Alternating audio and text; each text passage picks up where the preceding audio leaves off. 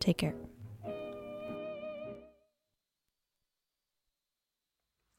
Today's Living Writers episode is from the archives from 2015. I am playing it today in memory of Jean Valentine and her wonderful life and poems. I've been thinking about Jean Valentine a lot these last couple of weeks and wanted to share this episode with you all. I am grateful for this conversation and I hope you will enjoy it today too. From the 2015 archives, in memory of Jean Valentine.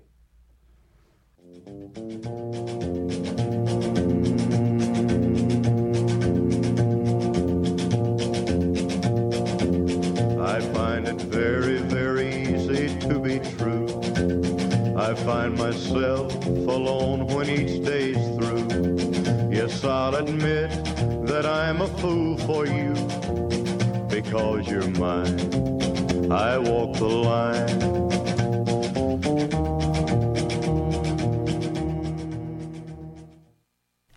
Good afternoon. You've got Living Writers. I'm T. Hetzel, and today I'm so, so, so thrilled to have in the studio Jean Valentine. Um, we're taping the show. It's February 12th, 2015, and Jean has just flown in from West Texas en route back to New York City. Um, we've got Stephanie engineering behind the glass, and Jean, welcome. Thanks Thank you. so much for being here.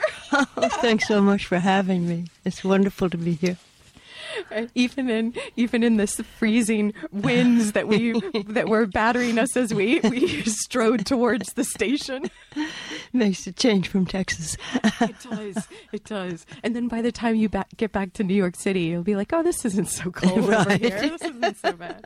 Um, uh, Jean, we've got um, uh, from Copper Canyon Press, 2010, "Break the Glass," uh, a, your a book of poems. We also have on the table um, new and collected poems, 1965 to, through 2003, "Door in the Mountain." And you have a, a new collection coming out with Copper Canyon Press in maybe this May. Yes, we're hoping. And what do you do? Is what's the title of that one going to be? It's called Shirt in Heaven. Well, then maybe we'll talk again in May, shall we? Oh, I'd That love that. okay. Wonderful. so we won't worry about. Yeah, we're getting everything in today. Before we go any further, I'll read um, a short bio from your website, Jean. I got to say, I love the photos on the website. How you have um, two pictures. Um, one from you in 2002 and one from you uh, uh, of you from 1972 That's a long time. and and you have also a wonderful picture of a typewriter to start Oh, I So, know. I still use a typewriter.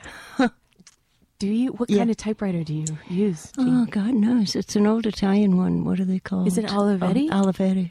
I have a little Olivetti portable. Do you have one? I do too. Oh, wow. Yes. My my friend um, Phoebe gave it to me. Aren't they great? they are. Oh. It's it's the best for I think start even starting poems. Do you find that oh, too? yeah. Jean? That's what I do. Yeah. And then I type them up to see. I think they look better than they do in my scratchy handwriting, you know. I love putting them on, on the typewriter. Do you start with the hand the the I start by hand, yeah. I start by hand, but you- then I love to type them up. They look so much nicer. Yes, like the curves of the letters. yeah, Right. Yeah, beautiful. It gives them so, a different type of voice almost. Yeah, does, yeah. It? Do you use um? Do you have sort of favorite um?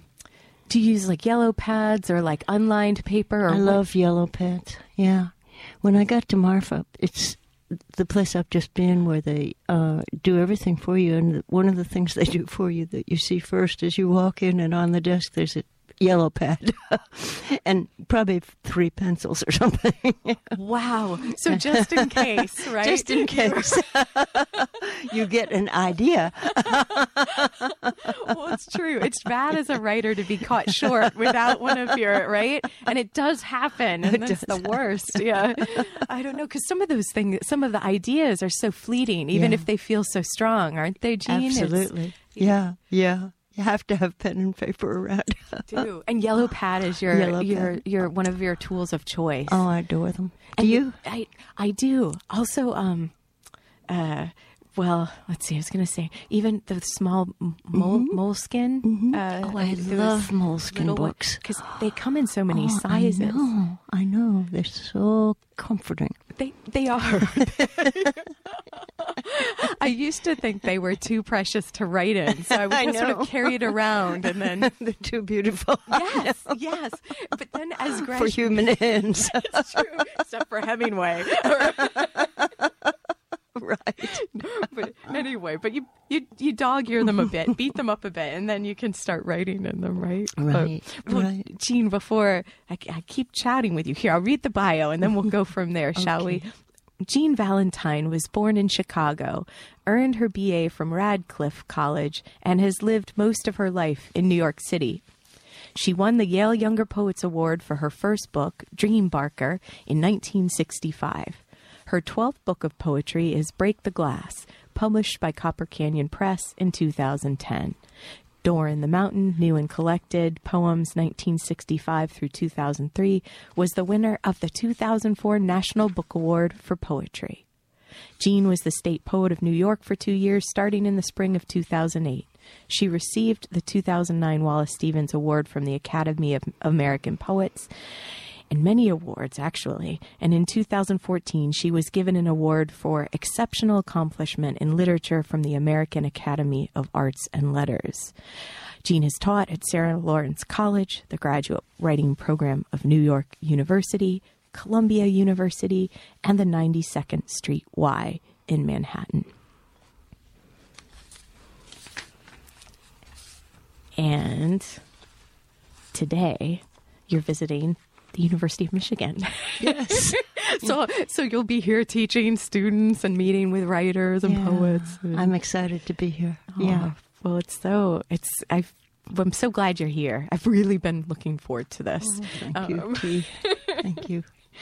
And Jean, so from from um, could we think about a little bit about your story, your writing story, like Sure. what the way um, writing poems has been um, a constant in your life. When Mm-hmm. when did you when did you start finding poems and and writing short pieces?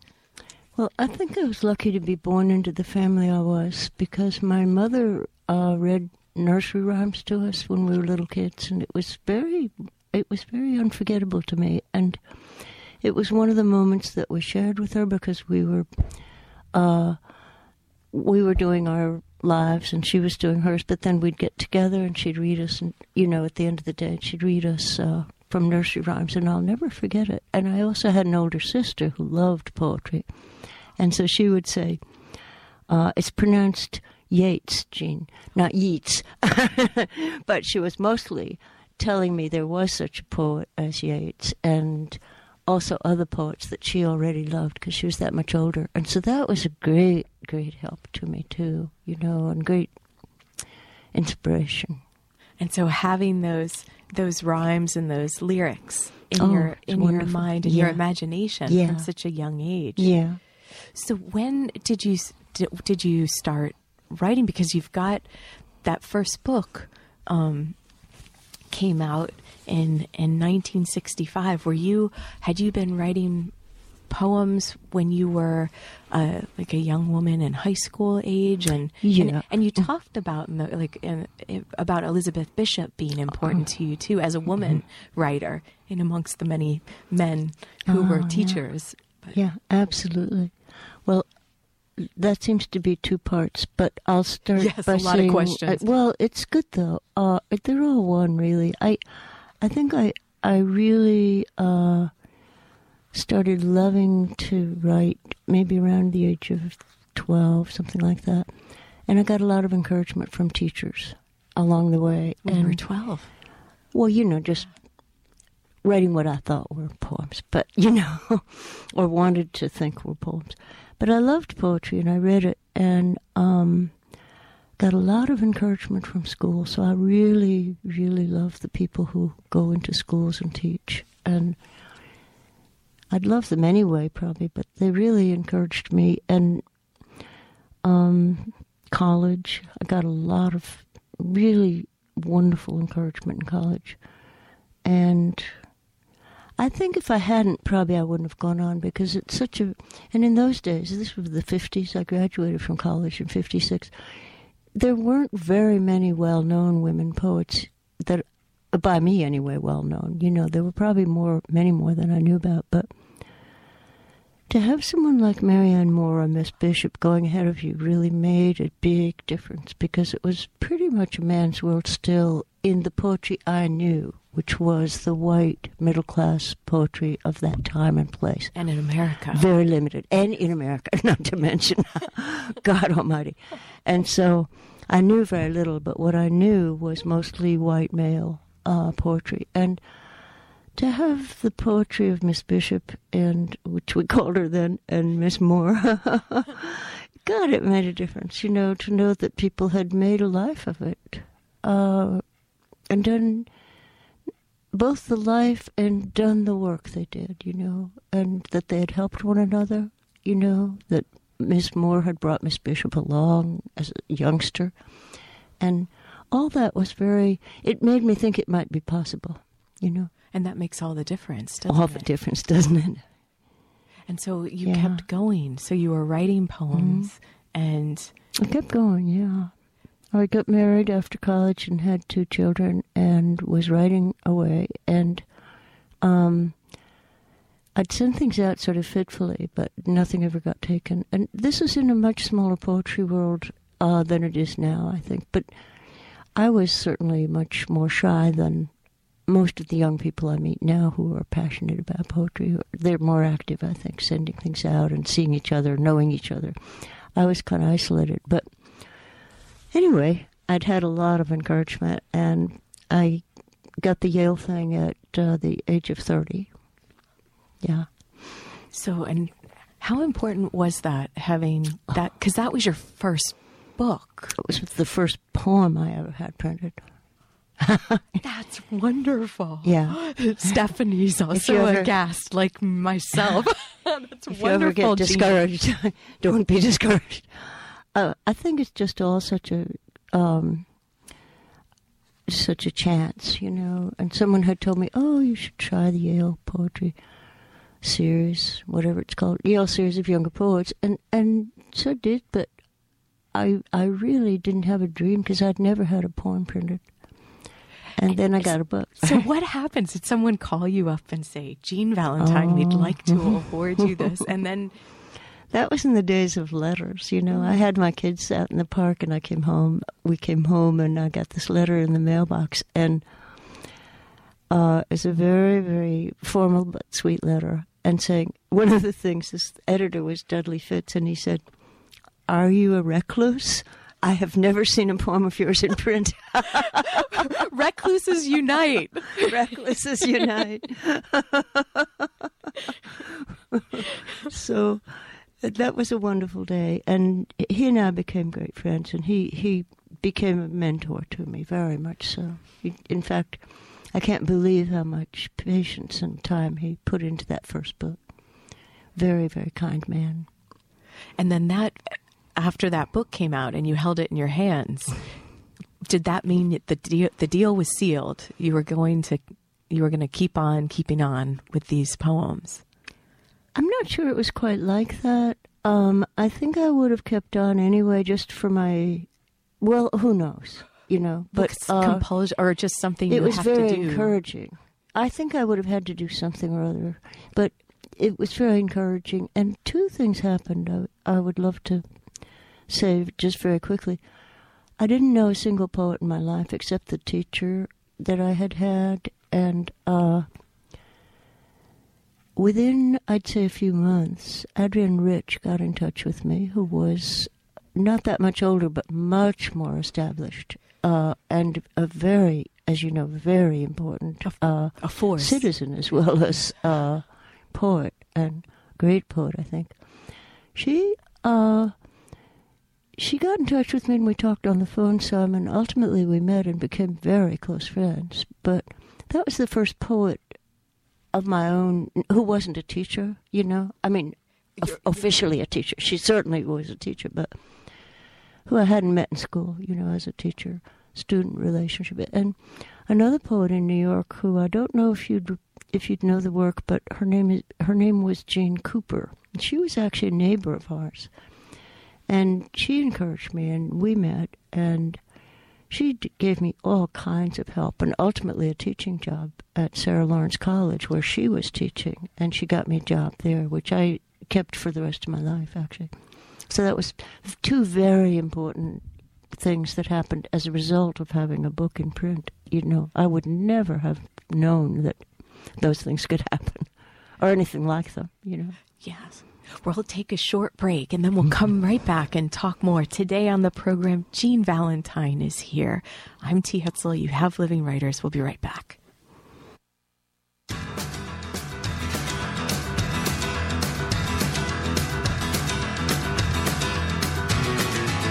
Country boy ain't got no shoes. Country boy ain't got no blues. Well, you work all day while you're wanting to play in the sun and the sand with the faces tan. At the end of the day when your work is done, you ain't got nothing but fun, country boy.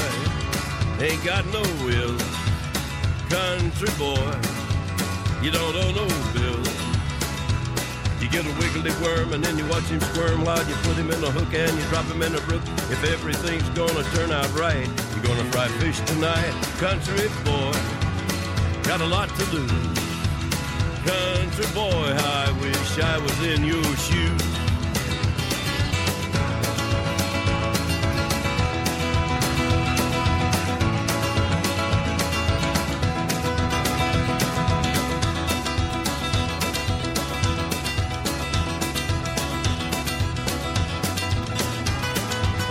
Country boy, got a shaggy dog. Country boy, up a holler low. Well, he comes in a run when you pick up your gun and with a shell or two, and your dog and you. When you get your rabbit, your skin is hide. He's gonna be good fried country boy. You got a lot to lose. Country boy, I wish I was in your shoes.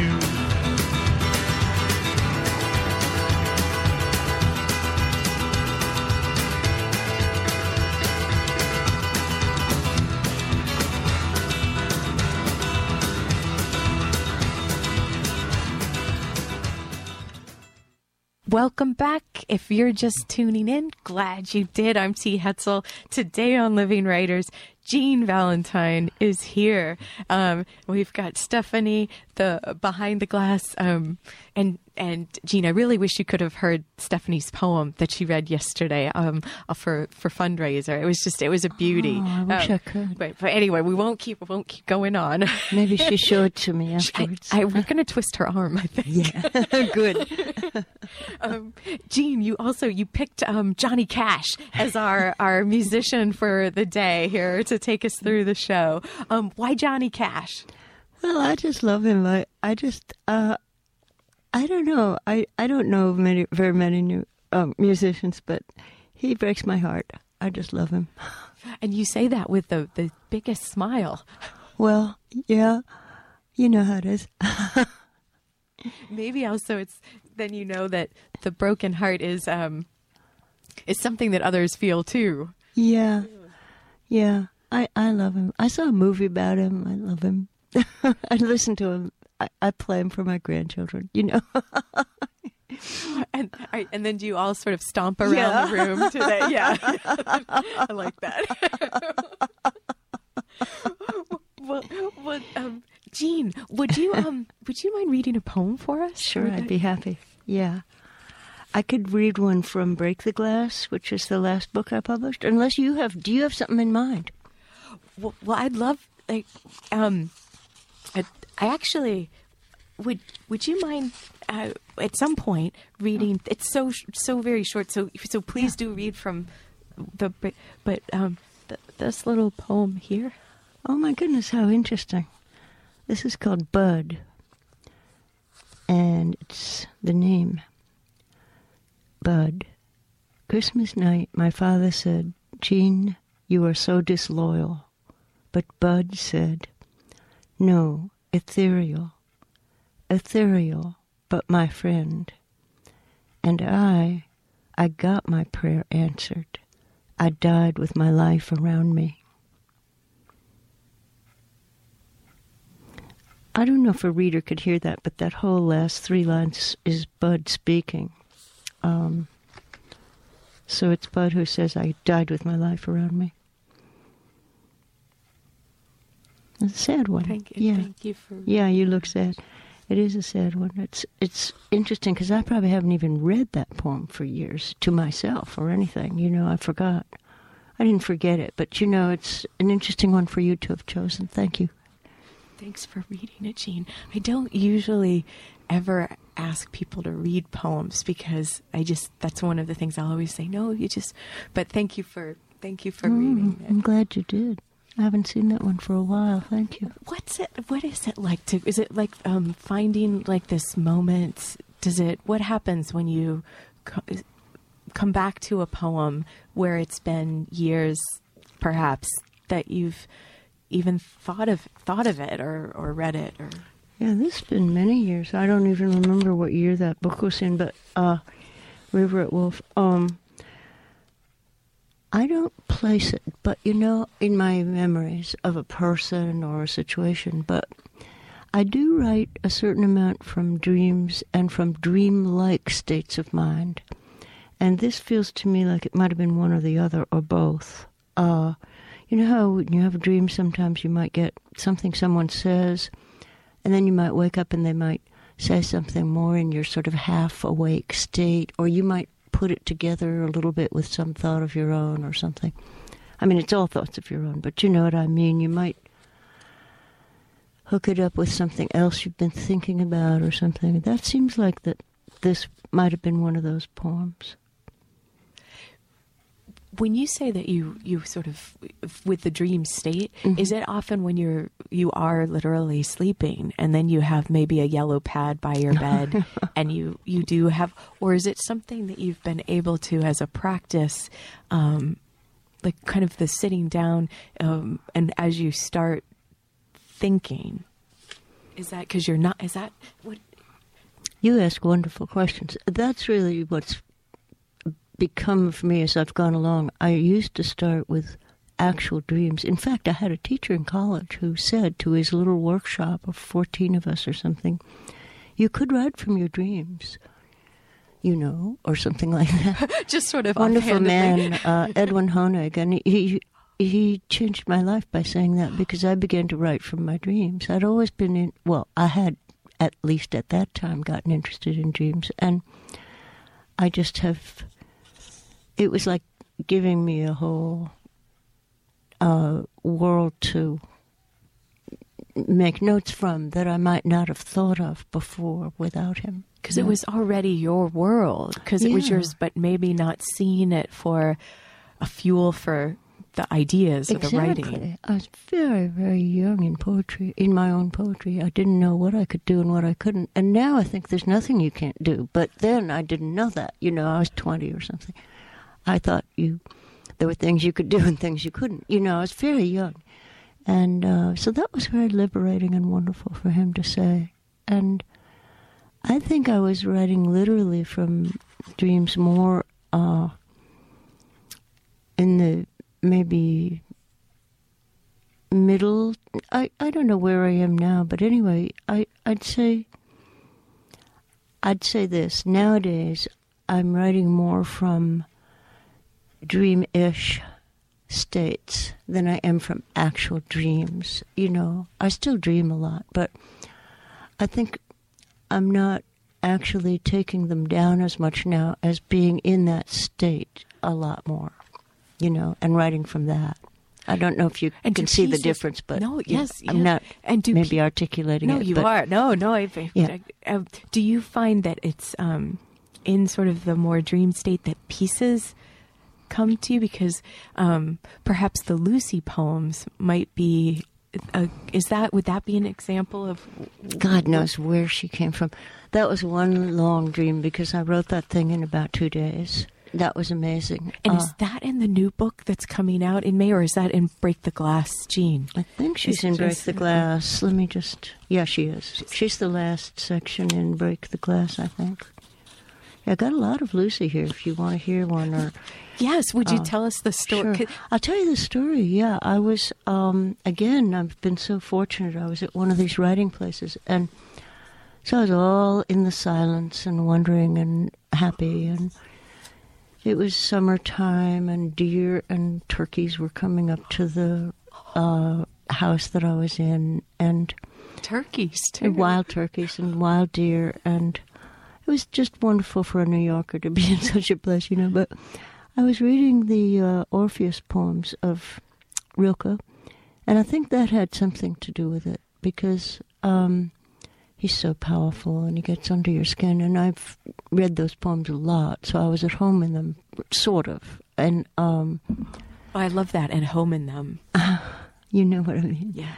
I don't know German, but I was at home in, in the translation. And um, so what happened was I looked at this magazine article, and there was this article about Lucy, who's a hominid uh, between the the the uh, apes who were on all fours and the apes who stood up. She was one of the first ones who stood up, and I think she's called a hominid. And one of the things that meant, this article explained, was that the mothers, the the females, would be able to hold their babies because they were walking on their hind legs, so to speak, and they had arms to hold their baby.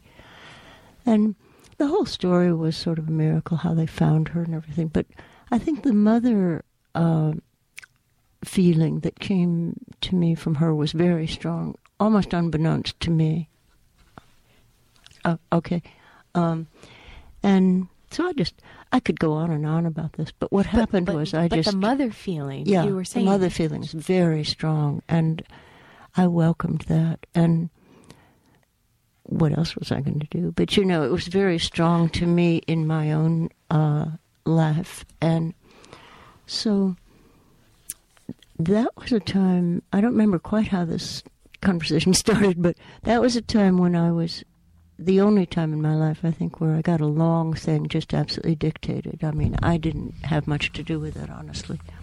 And I've never, never had anything like that happen. It's a fairly long thing. And um, I suppose that's how some poets are, you know.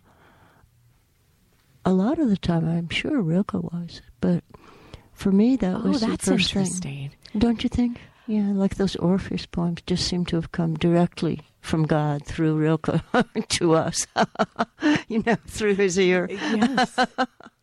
But the, and then you're saying because you were in those poems, that's how Yeah. this Lucy sequence came. I think that helped a lot. Being in that, you know, Orpheus world of his is so inspiring. You know, And th- did it? Was it for several days, Jean? couple for of the, days. So it was about a day and a half, but including a night. You know, so and did you keep writing through the night? yeah, yeah. So you kept writing. Once I started, yeah, I I did. I I love when things come, so I wouldn't consider anything else. You know, if it's coming to you, would you? Just keep. That's a good question. I feel like I should say no, of course not. But then I feel like life pulls on you. It does pull on you. I was lucky because I, for one thing, um, I I didn't have any family around me.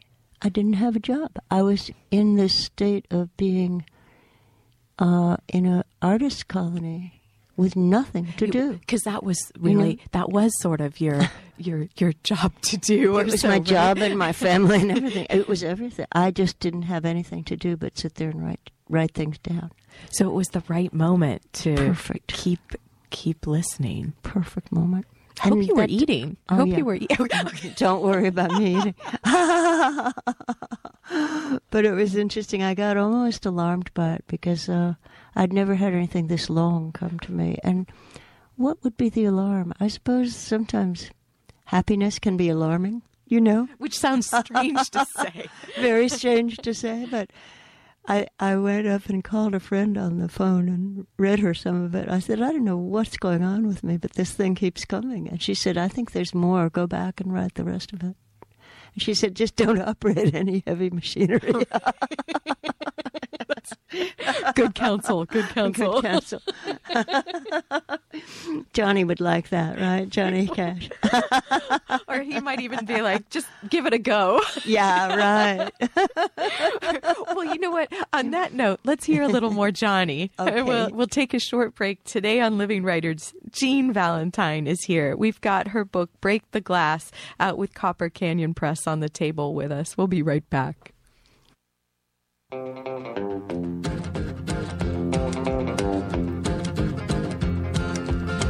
Now I taught the weeping willow how to cry. And I showed the clouds how to cover up a clear blue sky. And the tears that I cried for that woman are gonna flood you, big river. And I'm gonna sit right here until I die. I met her accidentally in St. Paul, Minnesota.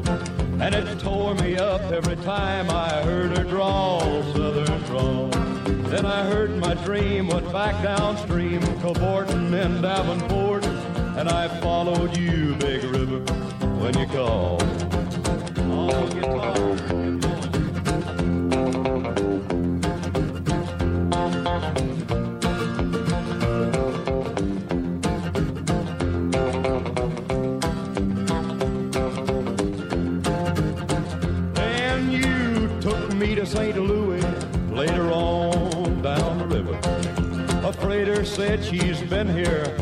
gone, boy, she's gone.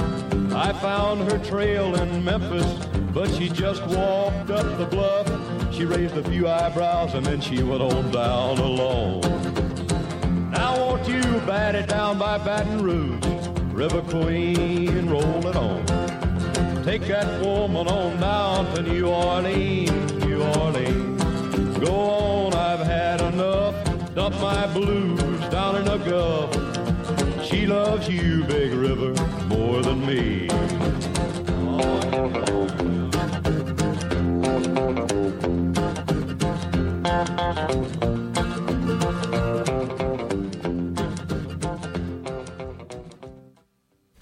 Welcome back. You've got Living Writers. I'm T. Hetzel. Today, Jean Valentine is here playing some Johnny Cash. Thanks to Stephanie making the choices. Jean said, let's listen to some Johnny. And then we were all just like, that's entirely the right thing to do. Jean, so we we were talking um, about Lucy before the break, the poem, and um, and then during the break, you were telling me a little bit about how it was this experience that felt so unusual, and I was wondering, would you mind saying a bit more about it? And maybe you could even read part of Lucy for us too. Sure, I could. It was unlike any experience I've had before or since. And one of the one of the interesting things that happened too was that I had seen a um, untaught painter. I think there's better words for them, but um, I'd seen his work, and he came into the poem, and um, it's just he was as unbidden as Lucy was. I'm just uh, fiddling here to get his name. And- and you- Uh, outsider art, Martin Ramirez. I don't know if you know his work. He came into the poem, just walked in. You know, it, it was just like I can't describe it. If you were describing it, uh, you might say you were sitting in the audience and a play was going on or something, and you just took it down because that's what you did. You know, you just wrote it down. and she came, and then he came, and what they have to do with one another, I'm still not sure. But you trust your subconscious. I do totally, yeah. I have nothing else to trust. you know.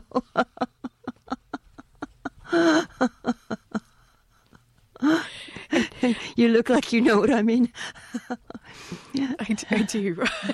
and Stephanie knows what I mean.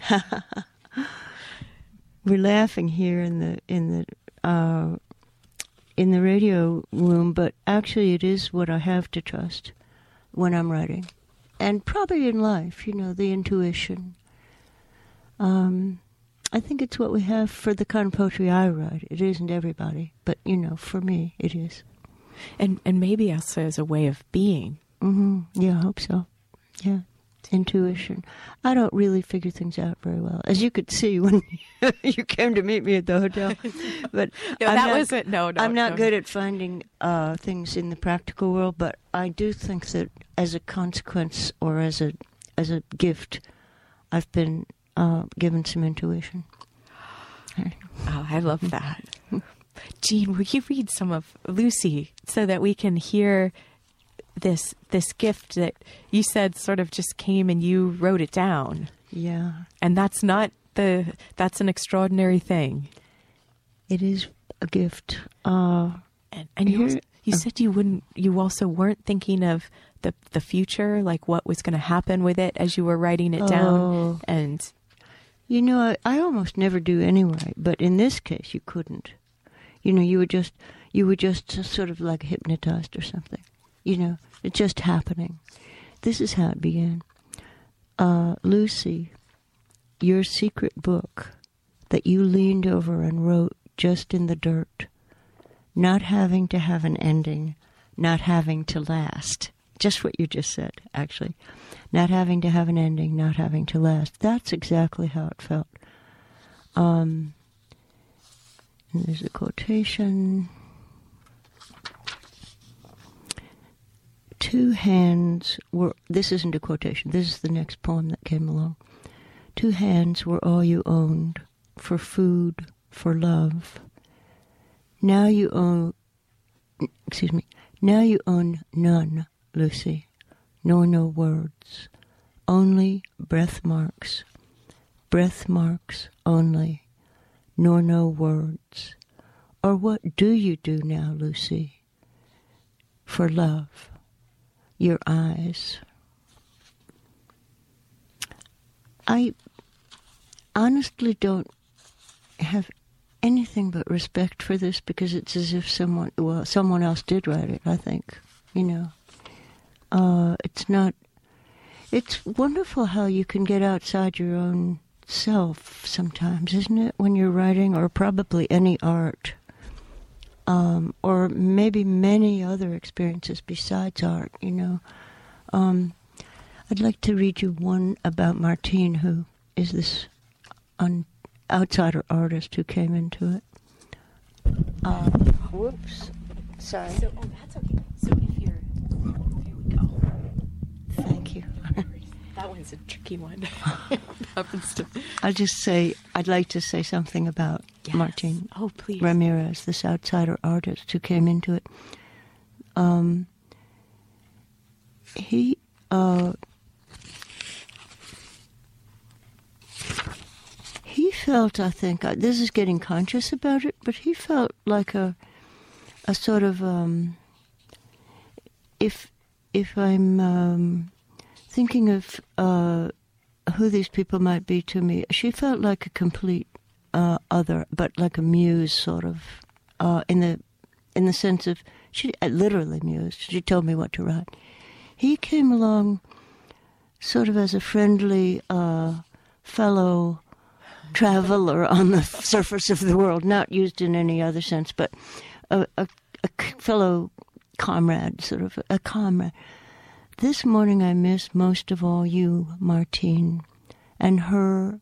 Now, this is getting off into imagining his mother. This morning I miss most of you, most of all you, Martine, and her who, when you were born, looked and blessed your beauty. Lucy, when you are with me, I feel the atoms racing everywhere in this old oak table in the eight pointed double star spider, and in the starry rippling all around us. Skeleton woman, guardian, death woman, Lucy, here a picnic, cornbread, here an orange, with Martine and me at the lip of the earth's surface world. That's the last one of of that sequence, I think. Yeah. Of the Lucy sequence. Yeah. Yeah. So they Is sort of draw together and we're all together at the end, you know. How and how were you able to like? Did you know it was the end? I didn't really know. I waited and saw, but nothing else came. I would still love something else to come, but you know, you can't do anything about that. Because and it might not be Lucy next time. I know, I know. So what what did come, Jean? Because you you have this new collection coming out. Shirt of Heaven? Shirt in heaven. Shirt Yeah. in Heaven. Yeah, yeah. So what what was what was happening since we left off then with Lucy? How you did know, I'm afraid I didn't bring anything of the new book with me. Um, I brought some new poems, but there'd be the book after that. Um, I suppose I'm going to give a reading today later, and I'd re- read some of the uh, ones from the coming book, uh, Shirt in Heaven. But I don't suppose you could paste those onto this interview, could you? Uh, I don't seem to have anything from what would you like the to read, next Jean? book. That's okay. I don't know why I was being no, but that's that's very interesting. because I love this Um, idea that there was some this thing that happened, and then it sort of became the end of the book, even though you were still writing poems. You know, all Yeah, around it. That's probably. right. This did be, did it become the end of the book? Yeah, I think it did. It became the end of this book. Yeah, yeah. You know, partly I think, honestly, for me anyway, it gets to be the end of the book when you have enough pages. I like that. I like it's very practical. I like that because people are like, "Oh, this is this feels like this is in this book," and I'm like, "How many books do you have?" Uh, God, it's it's to me much more kind of. Can I send it off to Michael yet? Or, yeah, you know? and isn't he lovely? Oh yeah, Michael he's absolutely and- lovely. and- yeah, and and Joseph and, and all the Oh, guys at all the, the gang at Copper Canyon. you know them all. Yeah, yeah, they're wonderful. Um, so I guess um, I could read you some that I think are from what will happen next. Which is maybe one more poem. Or? That would be great. Yeah. This is one I'm very fond of. Uh, it's called Notes from a Lecture by Sir Roger Penrose. And this isn't quite Lucy, but I turned the radio on one day, and I don't know if you ever do this. There was this uh, wonderful British voice, and he was lecturing about the Big Bang and things like that that I kn- knew nothing about.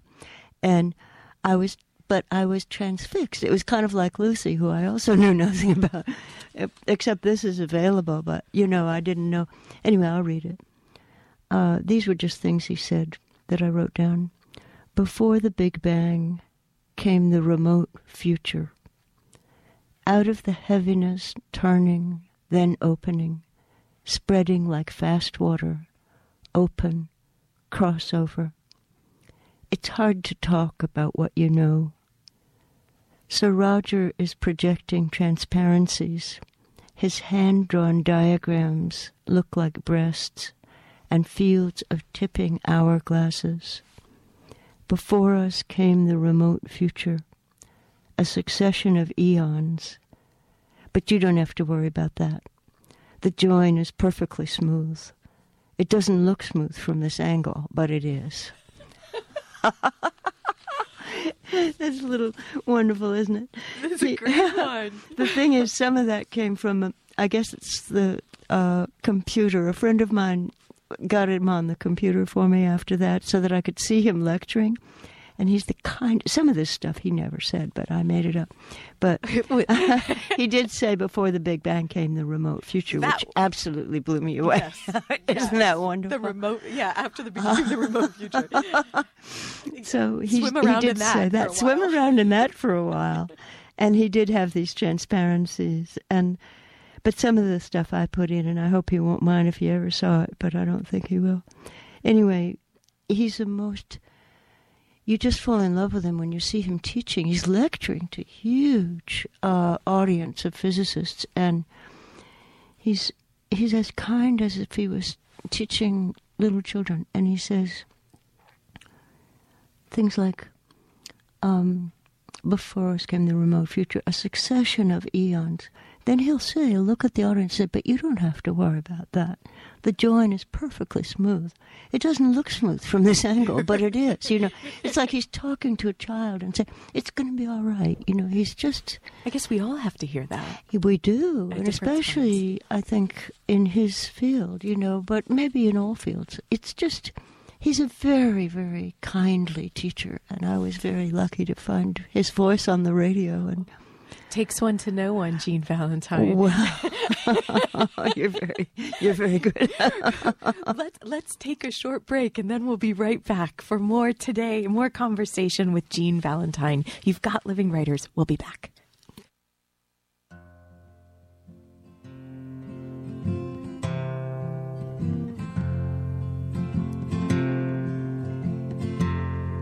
like a bird on a wire, like a drunk in a midnight choir.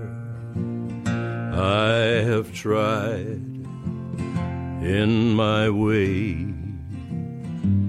to be free.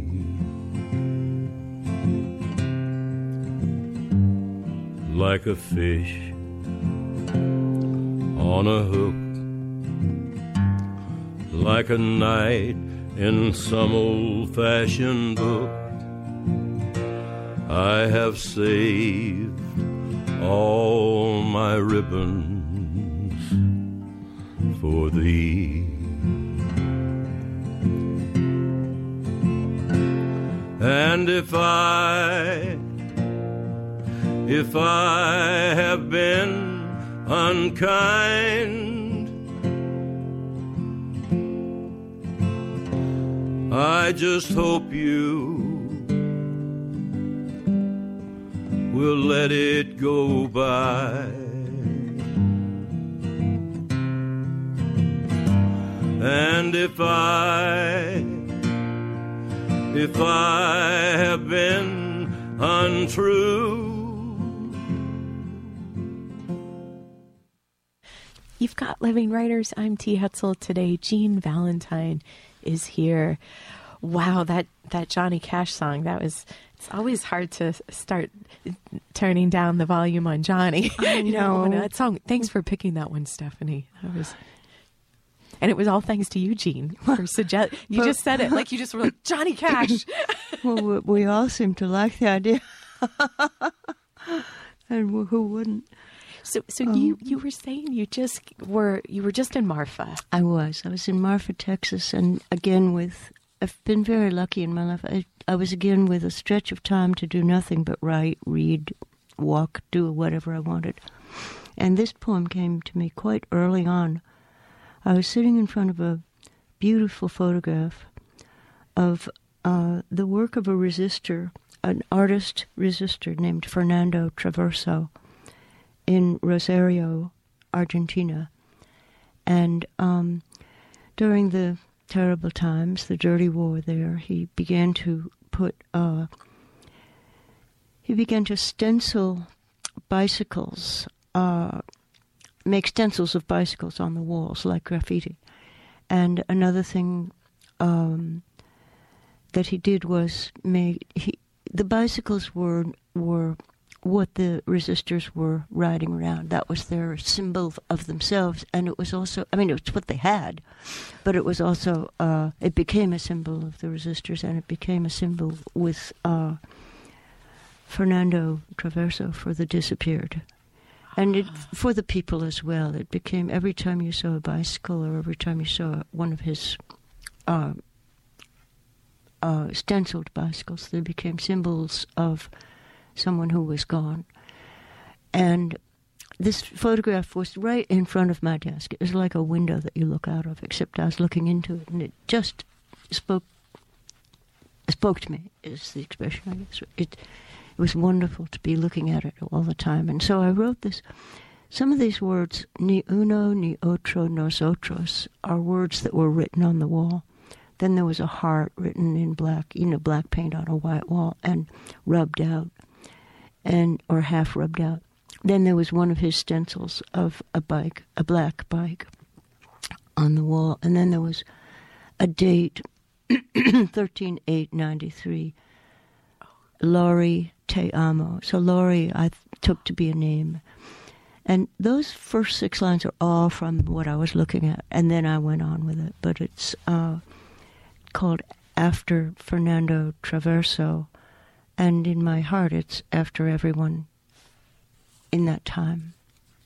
and in all times for that matter, who gets Yes.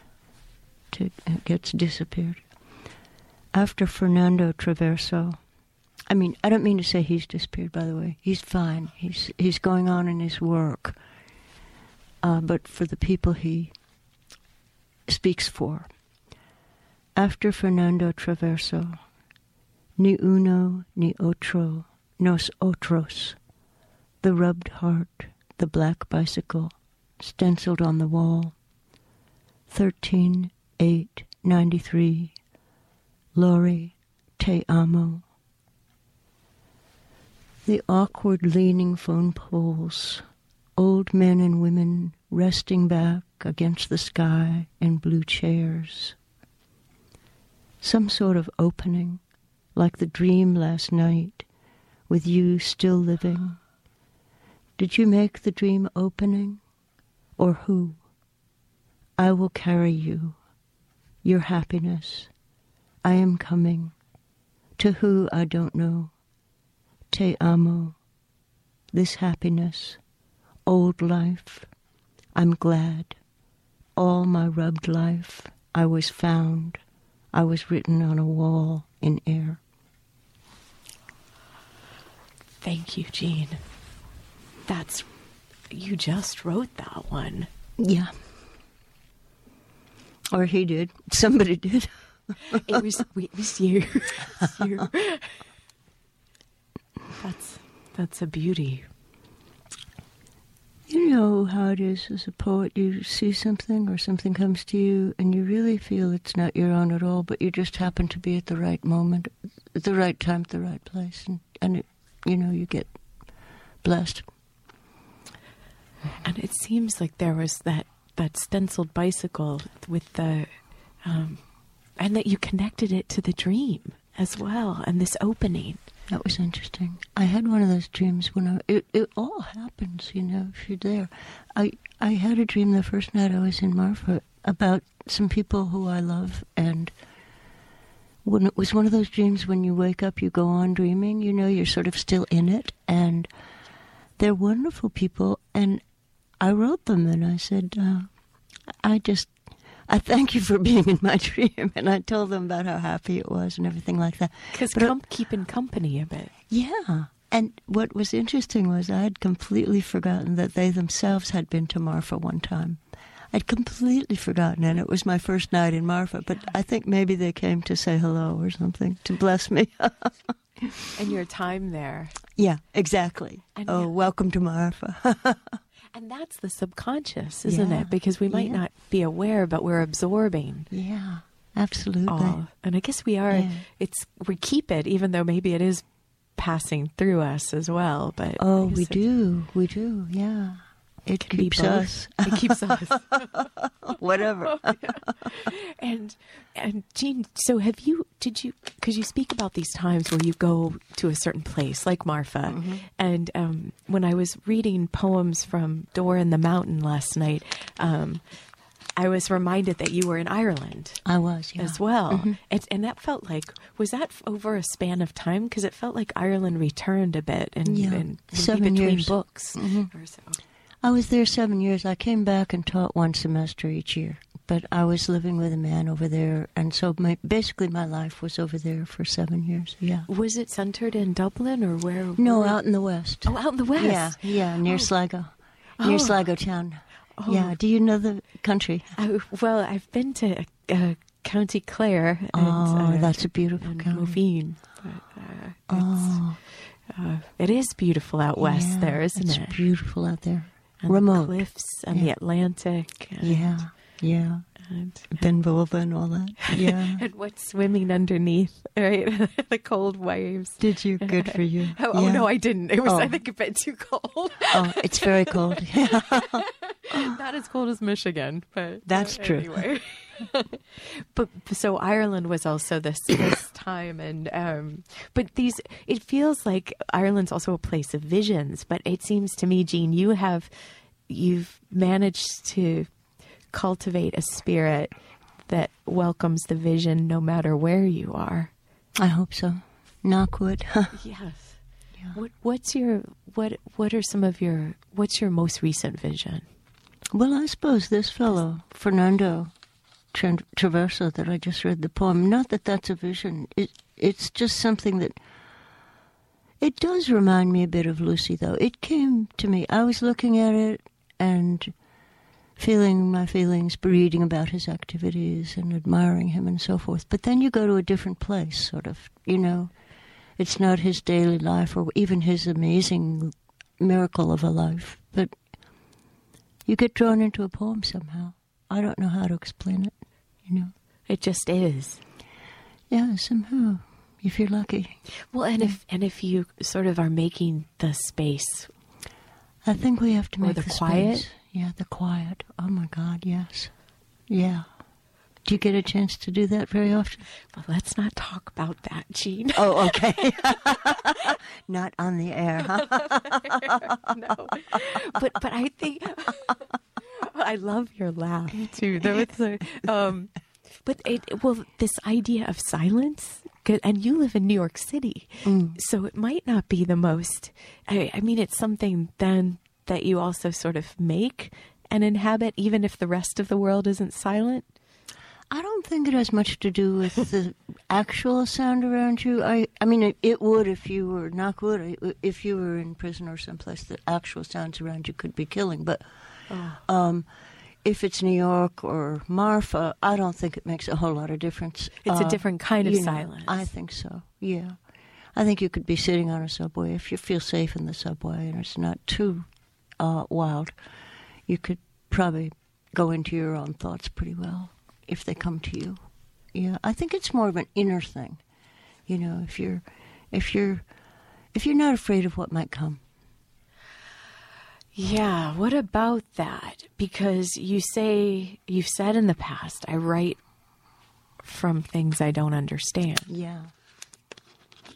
Isn't that the joy? Yes. But it's a big thing to say, too, isn't it?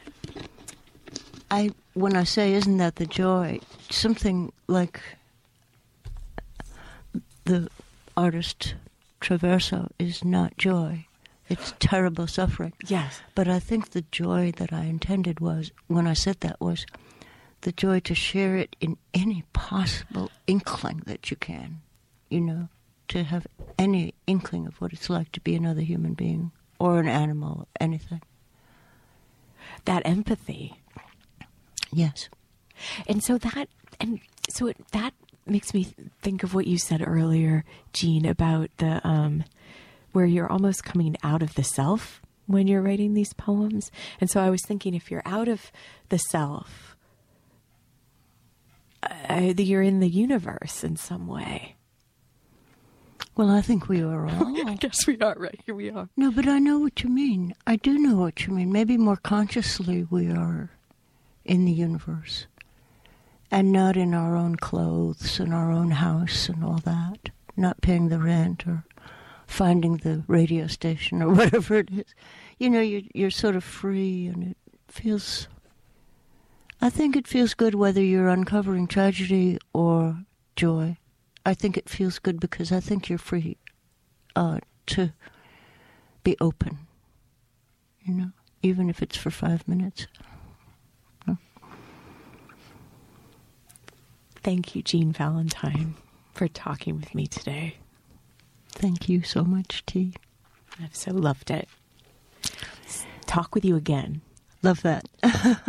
Thanks for listening, everyone, to Living Writers. Until next time.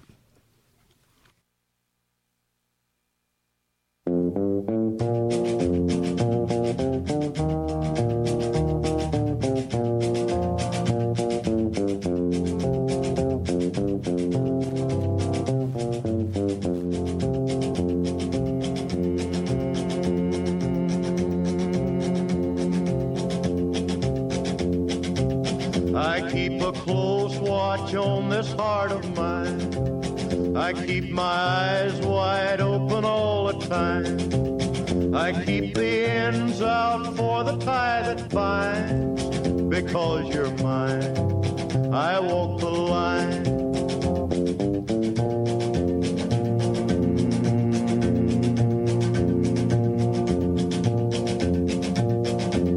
I find it very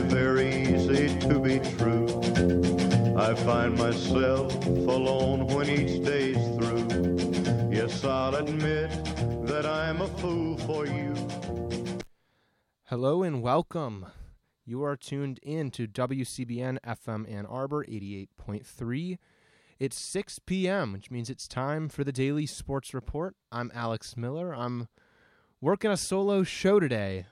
Um, a lot of our regular panelists have gone home for break, so I'm at it alone. But um, I'm here. I'm excited to be talking for a bit. We'll see if my vocal cords can last the half hour. But I'm really interested in um, giving my opinion on how the women's basketball team, and I'll talk a little bit of men's too toward the second half of this half hour. But I'm really interested in how the women's team has been performing lately because they've been they've been up and down. They went to Toledo and lost 69-46. It's the second year in a row that the Michigan women's basketball team has lost to the Toledo Rockets. Last year, Toledo came into Crisler and beat Michigan. This year, Michigan went on the road and lost again. So credit to the Rockets; they've really had Michigan's number.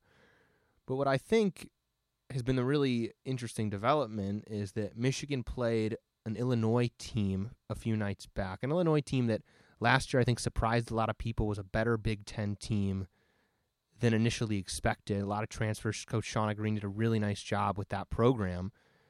And Michigan destroyed them 84 48. It was a blowout, was not close.